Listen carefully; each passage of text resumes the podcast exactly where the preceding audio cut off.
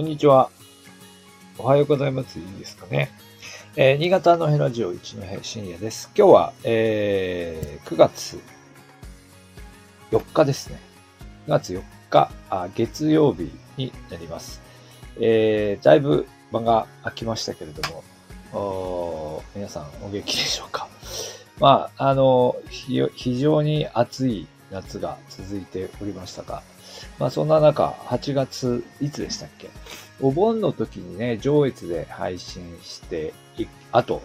えー、しばらくお休みをいただいていました。お休みをいただいていたわけじゃなくて、なんか配信しようと思ってたんですけど、ずっとこう、えー、お盆明けから、えー、遠征を続けておりまして、えなかなか、あの、配信するタイミングがつかめずに、いつの間にやら9月になっていたということです。えー、あ、おはようございます。えー、のっぽろ牛屋のしんちゃんさん、えー、コメントいただきました。えっ、ー、と、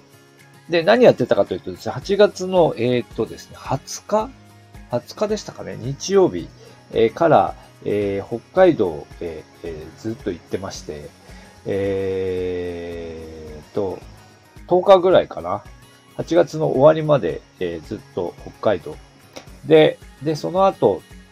えっ、ー、と、佐渡とかですね、えー、結構忙しく過ごしていて、まあ、やっとこう、なんていうか、10日、10日ほど、こう、家を開けていた間の、こう、なんていうか、疲れをですね、ま、やっと戻ってきたかな、みたいな。まあ、そんな感じです。で、えー、何やってたかというと、8月のまあ20日から21から前半はですね、えっ、ー、と、稚内の陸営館大学というところで、まあ授業をやっていまして、まあ、授業をやりながら、まあ学生をいろんなところこう連れて行ったりしたり、フィールドワークの時間もあったりしたんですけど、その授業が終わった後で、えー、新潟の学生たちが来まして、で、その学生たちと共に、えー、稚内の豊富町、稚内じゃないな、北海道の隣、稚内の隣の豊富町というところ、えー、で、えー、2、3日、えー、取材しまして、で、その後、今度札幌に移りまして、札幌ではですね、えー、まさにのっぽろですよね。あの、実は、えっ、と、えー、江別市ですね。江別市で、えー、越後村と言われる地域の、ことを、えー、越、越、越後会と言われる人たちに、えー、っていう形で活動されている方にお話を伺うということで、だから3つあったんですよね。3つあって、まあ、それで、まあ、10日間という非常に長期間の滞在となりました。で、えー、はい、えー、の、のっぽろ、のっぽろの方に入っていらいらしたので、今日ちょっと江別の話もしていいんですが、まあ、ちょっと今日はまず先に、えっ、ー、と、豊富町の話をしたいと思います。えっ、ー、と、で、今回豊富町に行ったのはですね、まあ、実は江別、えっ、ー、と、豊富町の、えー、中に、えー、戦後にですね、えー、開拓に入った人たちの集落があって、で、そこの集落の人たちは、あのー、えー、なんだっけ、えー、庄内地方ですね。庄内地方って山形県の、えー、鶴岡とか酒田とか、まあ、海沿いの地域ですよね。まあ、その地域の出身の方々がまとまって入植した、えー、場所があると。えー、いうことが分かり、で、うちの学生の中にたまたまその庄内地方出身の学生がいたので、まあ、その学生と一緒にちょっと訪ねてみようということで、まあ、春先から準備を進めていて、で、まあ、ようやく行くことができたと。ということです。で、えー、で、私もあの、稚内6年いたので、まあ、当然、豊富町はあの、温泉とかですね、えー、まあ、いろいろこう、あの、観光地っていうか、訪ねていくところはありますし、まあ、隣町なのでよく行っていたんですけど、えー、この庄内集落というのは、まあ、知りませんでした。で、えー、で、行ってみたら、いや、うん、そうなんです。なんていうか、こう、観光名所がこうあったりとか、まあ、なんかこう、うんと目立ったお店があるとかってもちろんないんですよね。こう普通のこう、なんていうか、普通のっていうか、まああまり人がこうポツポツと住んでいる酪農地帯ですので、まあ、ほとんど知らない人は、なんかわざわざ訪ねていくような感じもないような場所なんですけど、でもここ一帯が、あその庄内という場所で、で、えー、まあ、ここにこう入っていた人たちの話を伺うことができました。で、えー、で、まあ、北海道はみんなね、開拓の人たちが入っていって作った、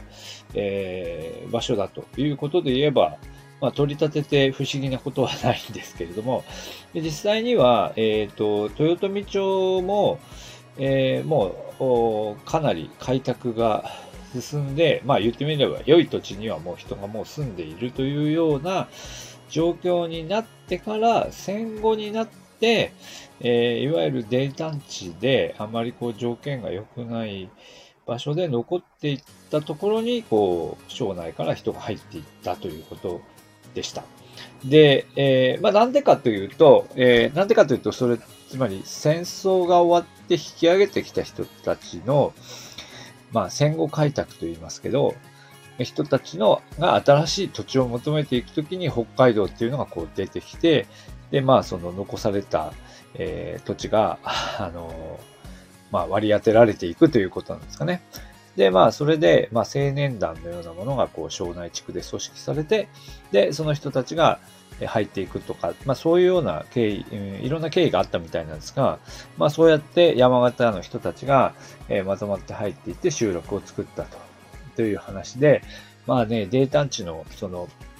えー、開拓っていうのは非常に、大変な苦労があったという話を様々伺いました。はい。まあ、データンチを、あの、どのようにして活用していくか苦労したっていう話は、あの、ノッポロのですね、えー、ノッポロ、ノッポロじゃないな、えー、エベツフとかな。あの、うんと、エベツの方でも同じような話が、まあ、明治時代ね、あったっていう話も聞きましたけども、えー、まあ戦後に入っていって、その土地、サロベツ原野の土地を改良して配慮しながら、まあ、なんとか生活できるような基盤を築いていったという話を伺いました。で、えー、で、事前に調べていた感じでは、まあ、そこに行った人たちはみんな、あの、あのー、省内の人で、まあ、みんな山形の人だろうと思って行ったわけです。で、実際、その集落も、まあ、省内と言われていいる、まあ、総称、省内集落というふうに総称される地域なので、で、小学校も省内小中学校で、で、実は省内小中学校も並行されているのですが、まあ、非常にこう山形県とのつながりが強い地域でした。で、えー、小学校、小中学校廃校になっていますが、えー、やっぱり送り出していった経緯から言っ、山形県としても、えー、大きな関心を寄せていたようで、まあ、知事のメッセージとか、知事から送られたものとか、あるいは人を送り出した、まあ、鶴岡、えー、酒田、それからその周辺の町村ですね。まあ今、まあほとんど合併しちゃってるみたいですけど、そういうところで、えー、その、の、の地域から送られたこう人形とかですね、えー、いろんなものが小学校、もう、もう廃校になっている小学校の中に、いっぱいこう展示されていました。で、あと、こ集落の人から聞いたのは、その、小学校があった時代は、やっぱり折々の、こう、村の集落のイベントの際には、えー、みんなで山笠温度を踊ると。いうのが、まあ、伝統としてあって、で、学校の中には山形から取り寄せたんったかな忘れましたけど、あの、山笠温度を踊るためのこの山が、あの、傘ですよね。傘。傘が、あの、学校の中に、えー、以前、今も保存されているということでして、残念ながらそのね、傘を見せてもらうことはできなかったんですけど、まあそういう、えー、ことで、えー、非常にこう、山形から出てきた人たちがみんなで結束して、こう、村を頑張って作ってきたという話を伺いました。で、えー、今コメントいただいているとき、水はけの問題ですね。これは非常に大きな問題で、えー、まあ、あの、デイタン地ということもあるし、まあ、地理的にも、えー、水はけが非常に悪い場所だ、なんですよね。で、まあ、それがでも、なんですか、サロベツ原野っていうのを形成していたということなんでしょうけど、えっ、ー、と、まあ、そのサロベツ原野の、えー、その、自然をですね、えー、ある種、こう、守りつつ、えー、まあ、人との共生というのを図るというようなことで土地改良事業が昭和40年代に始まって、そして、えー、まあ、徐々に大規模な牧草地というのを作れるようになって、で、生活が安定していくと。えいうような話でした。ただ、それ前にやっぱり入植していった人たちで離農していく人たちは多くいて、で、まあ、でも離農していく人たちが多いからこそ、えー、最初、その小さな土地で、え、みんな、小さな土地をみんなで分け合ってやっていた、まあ、あの、人たちも、えー、要するにその、え離農した人たちの土地をこう、あの、え引き受けることで、えある程度大規模な、あの農地を、農地といっても牧草地ですよね。えー、牧草地を作っていくことができるようになったというような話も、まあ、されていました。はい。で、で、こういう話をですね、この、土地改良の経緯は、実は、あの、サルバツ原野のビジターセンターっていうですね、えー、みんなそのサルバツ原野の花を見に行くところ の中で、えー、ちゃんとその、解説するビデオとかが作られていてですね、そこもご案内していただいて全部見ましたけど、で、えー、まあ、先人たちも、もう多くは亡くなっている方が多かったと思いますが、えー、まあ、戦後入っていった人たちの苦労というのが具体的な映像の証言として、えー、記録されていて、まあ、それを見ることができた、ました。で、で、なので、で、じゃだからそこに出てくる人たちは、いや、みんな、じゃあ山形の人たちは出て行って大変だったのね、と。まあそういう話を、見るのかなと思いきや、あの、映像を見てたらですね、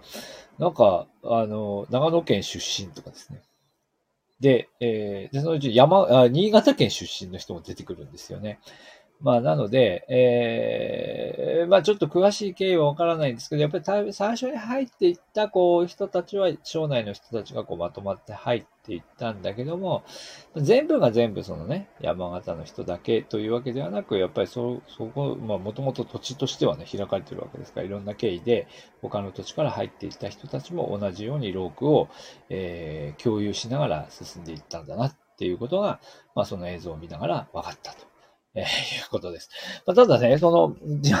で、実は山形、山形のその取材を省内で、その山形出身の人たち話を聞いているときに、いろいろこうご案内してくださった方がいてですね。で、その方途中でこう帰っちゃったんですよね。で、いろいろこうアレンジした上で帰帰られていて、で、あの方はっていう話をしたら、いや、あの、あの方は実は、えー、省内の出身じゃないので、あの、えー、私がそこにいても、まあ話せることがないんでって言って お帰りになったと。まあそういう話を聞いたんですが、えー、そのビデオを見ていたら、えー、その、その方のですね、お父さんが、あの、証言者として出てきて、それが実は新潟県出身の方だったっていうことで、ああ、そういうことなんですかと。だから、あの、そこで、こう、お帰りになった方は、新潟県出身の方の息子さんだったっていうことが分かって、ええー、それだったらちょっとね、新潟版も少しお話を聞きたかったなと。えー、いうことでした。残念ながらそれは今回取材叶いませんでしたので、まあまたね、次の機会があれば新潟版の話も伺いたいなと思いますが、まあどれぐらいお話をしてくださる方がいらっしゃるのか、はい。あの、ビデオに出てきた先代、初代の方もご存命でだということなんですけども、まあね、えー、おお願いできるのかどうかっていうようなところかなと思います。で、えー、豊臣町は実は調べていくと、前話をしたことがあったかもしれませんが、えー、別の集落に対象じゃない、まあかなり早い段階で、えー、入植、一人で入植していって、えー、で、一人で森を切り開き、えー、少し生活がこう落ち着いたところで親戚を呼び寄せて、何人かで、え、集落を作っていったっていう新潟の人たちがいるっていう記録を読んだことがあって、それもね、ちょっとやってみたいなってるんですけど、まあでもね、それももうもっとその戦後開拓に比べるともっとだいぶ前の話ですからね、どれぐらい過去のとこまでたどれるかはちょっとよくわからないというところかなと思います。はい。まあ、というので、まあ、豊富町で、こう、酪農をやっている人たちの話を、まあ、いろいろ聞くことができて、まあ私自身も非常に面白かったですし、まあまして、その省内出身の学生からすると、やっぱりその自分の、えー、同じ出身地の人たちが、えー、北海道の土地に入っていって、で苦労しながら、えー、どうやって切り開いていったかと。最初電気もなかったって言ってましたよね。まあそういうところでどうやってその道を切り開いていったのかっていうような話は非常に大きな刺激になったのではないかなと思います。はい。で、えー、で、まあ、その、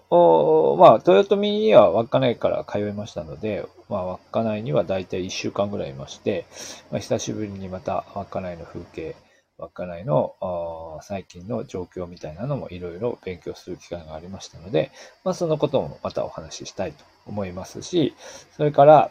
まあ、札幌に拠点を移して、今度数日間、今度江別の方も、えー、撮影に行きました。はい、コメント書いていただいてますけど、越後会ね。越後会というのがあって、えー、これも、うん、非常に面白かったんですけど、でもやっぱり戦後の話ではなくて、えー、まあ要するに明治維新後、まあちょっとだいぶ経つ、明治もだいぶあの時代が、あの、時間が経ってからあ入っていってるので、北越植民者っていうのは。だから、だいぶ後ではあるんですけど、まあもうよくわからなくなってきていると。えー、いうところかなと思いますし、まあでも一生懸命こう地元の人たちが、まあその、えー、新潟とのつながりみたいなのを一生懸命こうつなごうとしている人たちがいるということは、まあ分かったので、その辺のお話もまた、まあ次回かな、まあそのどこかのタイミングでしてみたいと思います。はい。今、コメントをいただきまして、以前稚内いたのは教職でしたかはい、そうなんですね。えー、稚内にある、えー、まあ、現在、育英館大学と言っている大学に6年間勤めていまして、まあ、当時稚内北西学園という学校だったんですが、まあ、そこで6年勤めていまして、まあ、あの、北海道の、えー、大学生たちのこととか、えっと、まあ、稚内っていう場所とか、まあ、いろんなところ、いろんなことは勉強させてもらったと思っている一方で、まあでもこうして年、年一とかで、えー、こうちょっと行っていろいろ勉強してみると、いやー、やっぱり30代前半かな。30代前半の時代の自分はこの北海道のいろんなことを自分がこう吸収する力っていうのは、まあ、なかったなっていうかね。あのもうちょっといろいろこう勉強しようと思えばもっといろいろ勉強吸収できたよなと思うところも、まあありますよね、それはね。えー、ありますけれども、まあそれはもう言ってもしょうがないので、まあこの年になってまた勉強することっていうのももちろんあるわか見えてくるというところもあるんでしょうから、まあそういうことで、えー、そういうものをまた改めて大事にしながら勉強していこうと。まあそんなところですね。はい。エベツだってもちろんそうです。エベツだってほとんど、まあそうですね、ノッポロって地名知ってましたけど、多分ね、車で通過してただけだと思いますよ。札幌と、札幌と稚内の間をこう車で往復しているときに、ノッポロって通るのかな？でも地名のね、記憶はあります。地名の記憶はありますので、多分、直接そのルート沿いにあったのかどうかはともかくとして、何らか通ってるんですよね。ね。あ、多分普通に、こう、若内に向かうときは、おそらく、増毛とかの方に行くんですよ。なんか、厚田とか浜松とか、あの辺を通っていった記憶があるので、うん、江別はその時のルートではないとは思うんですけど、まあでも、うん、そうですね。行ったことはあったと思うんですけど、でもほとんど何の記憶、何の印象もないって言ったら大変失礼ですけども、あの、特に記憶はなくて、でもまあ、当時大学生でやっぱり見てるんですよね。学生、学生で、あの、のっぽろから来ている人とか、のっぽろって何ですか？そこ2入るんですか？みたいな ところからね、まあ勉強はしていますので、そう、そう、その、そういう人に会いながらその地名とかっていうのはインプットされていってという程度かなと思います。はい。今コメントいただきました。高速の江別西とか東とかね、ごめん、あの、この間江別西だかな？江別西で、あの、あれですね。えー、を利用しました。あの、えー、一回乗ってみてね、あ、あ、別に下で行っても大して変わんないなっていうことで、一回だけ、高速は今回一回だけで、あとずっと下で、えー、往復しましたけど、えー、行きましたよ、江別になんか、なんか学生がパン、パンを食べようとかっつってね、えー、なんだっけ、パン屋さん、どんぐり。どんぐりっていうパン屋さんが良さそうですよ、みたいな 話になって、江別西降りてすぐだったかな。なんかどんぐりっていうパン屋にいて、で、ね、すごい広くて、ね、あの、イートインスペースも広くてなんかゆったりしててすごくいいですね、みたいな。で、いちいちなんか大きいものに出会うともうなんか、あのー、これが北海道だみたいな感じの反応になっていって、うん、まあ、そうじゃない北海道もあると思うんだけどっていう気もしたけど、確かにね、大きい、大きいんですよ。ですよね。で、惣菜パンが大変豊かで、そうというコメントをいただいてますが、そうですね。なんか非常にいっぱいパン屋があって、まあもちろんね、新潟県もいっぱいパン屋あって、ああいうこういろんなパン、あるお店はあるんですけど、なんかやっぱりちょっとこう、雰囲気が違うっていうかね。はい。えー、なんかちくわパンに感動してましたよ。ちくわパン、ちくわパンは北海道のなんですよとかってそれは私はあんまり知らなかったんで、なんかちくわパンも結構大きくフィーチャーされてて、なんかそれも食べてました。はい。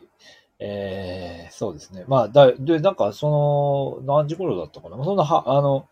もちろん、なんか平日の昼間にその江別に向かっていく途中でちょっと時間、ちょっと時間取ってご飯食べたっていう感じなので、中途半端な時間だったんですけど、結構ね、たくさん人がいて、えー、人気のパン屋だなというのが分かりました。週末だともっと混むんじゃないですかね。はい。